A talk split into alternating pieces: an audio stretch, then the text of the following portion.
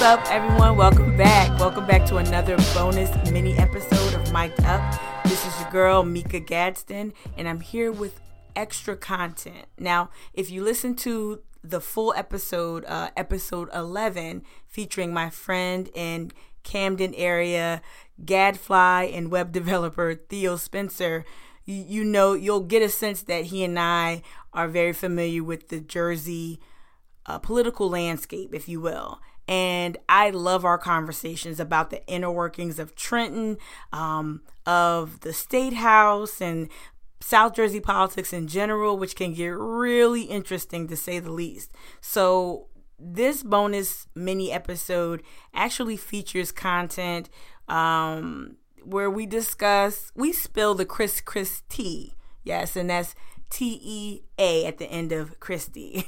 um, we spill the tea a little bit about the inner workings of Jersey politics and what deals uh, did the former governor of New Jersey, Chris Christie, what deals he brokered that actually um, set up for some very interesting dynamics in New Jersey. And while I wanted to include this mini episodes because it the, the things that are happening in New Jersey or the things that have happened historically in states like New Jersey are happening right here in the Palmetto state. So we're going to talk about the presence of, you know, these major manufacturers and these other companies who come to places like Camden or like Charleston or Greenville, South Carolina, you name it. These companies come here and um, our area politicians make certain deals. And it's up to you to determine whether or not we're benefiting from these deals or are we being harmed by the deals? I think you guys know the answer to that. So just listen in. This is just a conversation between two friends. We have this kind of conversations like all the time. But um, just tell me what you think. I hope you enjoy it. It's a little peek behind the curtain and a little little Chris Chris tea being spilled, okay? So enjoy it. See you next time. All right, so we went past Subaru, and I want to give you a little insight of how Subaru came to be um, in Camden. Um, so when Chris Christie became governor of the state of New Jersey, um, it was pretty clear he was on the path to become president of the United States. He was one of Bush's big bundlers, and that's how he became U.S. Attorney over New Jersey. What's the big bundler? So basically, the when in fundraising, there are limits on how much money you can give to any candidate for a campaign. So bundlers go around and they get a bunch of people that are willing to give up to the limit, and you know because they've bundled all this money together, it's like you got like three or four million dollars, but you know it might be 50 or 60 people that gave up to the limit. Okay, so so Chris Christie. So Chris Christie was a bundler for the Bush administration. So that put him in great position to be U.S. attorney over the state of New Jersey. Right, because that's when I worked for the state. He was U.S. attorney. Right. Right. Okay. So he basically built his name, like cleaning up politics in the state of New Jersey. And he I remember was, that. Yes. And he was doing all the perp walks, all these guys. I mean, he was really, really, you know, tight on a lot of these guys. Like Jared, political corruption. Jared Kushner's dad. Jared Kushner's dad, Sharpe James, the former governor of Newark, all of those guys. Mayor Newark. Mayor Newark, Yeah, I'm sorry. yeah, Sharpe. Yeah, so he he which opened up Yep. uh, Cory, Cory Booker, Booker. who ended up being one of his, you know, Cory Booker likes to play like, oh well, uh, I really was against the governor, but really, you know, him and the governor were like frenemies. They were cozy. They were very cozy. Okay. So, uh, so everybody knew Chris Christie was kind of on this path to at least run for president of the United States, and you know, so everybody in the state of New Jersey basically tried to align themselves with him in a way so that if he became president, they would be hooked up with the big money.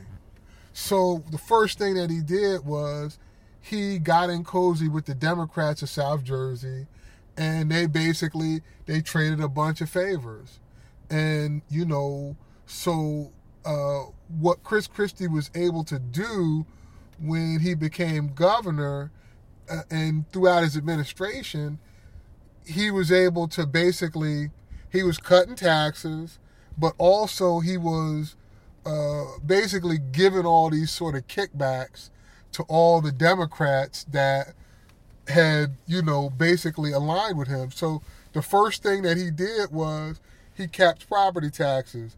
Well, because New Jersey is a Democratic state, he couldn't do that without the Democratic legislature's help. So in exchange for that help, you know, when when they started uh, giving out money for all these special projects, Chris Christie started kicking all the money down. So that's that's how you got money for a lot of these projects uh, around Camden. So American Water, who's a big Democratic um, donor, uh, they got projects and a clearance to open up their headquarters on the waterfront. Um, there's another uh, nuclear engineering firm. Uh, I can't think of the name of it. They were a big Democratic donor, and the state kicked down money in order to help them build their facility over um, in the Morgan Village section of Camden. Subaru, they got money, you know, and all these. So there's probably there's a couple. Um, there's there's there's like almost a billion dollars worth of economic they call it economic activity but they were basically like special handouts. We didn't go down to um, the waterfront and see the sixers. The sixers I saw that though when we came across the bridge. Yeah the sixers so this is what bothered me about the sixers. The sixers um, at the time that they got that the school district had like a $75 million shortfall. But the state didn't want to fill that school district? The Camden School District had a seventy-five million dollar shortfall, and the state didn't want to fill that gap, but they gave the Sixers an eighty million dollar deal in order for them to build um, that that practice facility. Right here in Camden. Yeah, the practice facility doesn't really hire a lot of Camden residents, if, if at all. It's basically just a sales facility and offices for the front office. But I mean, think about that. There's a franchise that for three years purposely tried to lose, and the state gave them eighty million dollars. I, I, mean, for so when you look at the economic uh, packages that they gave these folks versus the number of jobs that they created, it's like.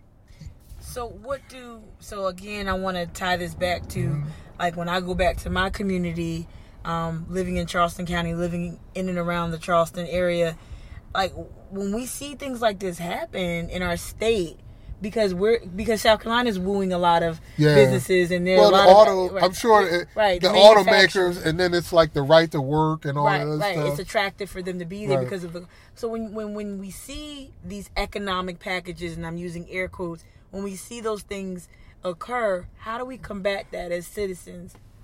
Well, I mean, I think that's that's where the politics and the policy comes in. I mean, how you, do we fight, Still, I'm a mom. Let's say hypothetically, I'm a mom.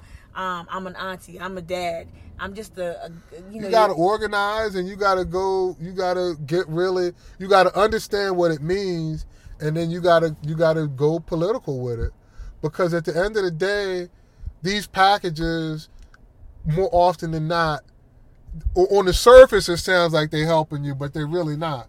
It's really robbing you. I mean, and it's so we have to. I think you got to be more politically active, and you got to get you got to get in your folks' face to to to really press them on these issues and not go for the okey doke in terms of oh well you're gonna get a job, but you know I mean, uh, you know at the when you look at the price tag and you start to think about how much some of these jobs end up being, you know, you got to realize whether you're really getting the the good end of the bargain or not. And most of the time, you're not. And, and it's, it, you know, that's just that's just my feeling on it. But I I feel like if you don't really get involved with the politics and you don't vote for people who are going to be able to bargain and get you a better deal at the table, then you you you gonna get served up.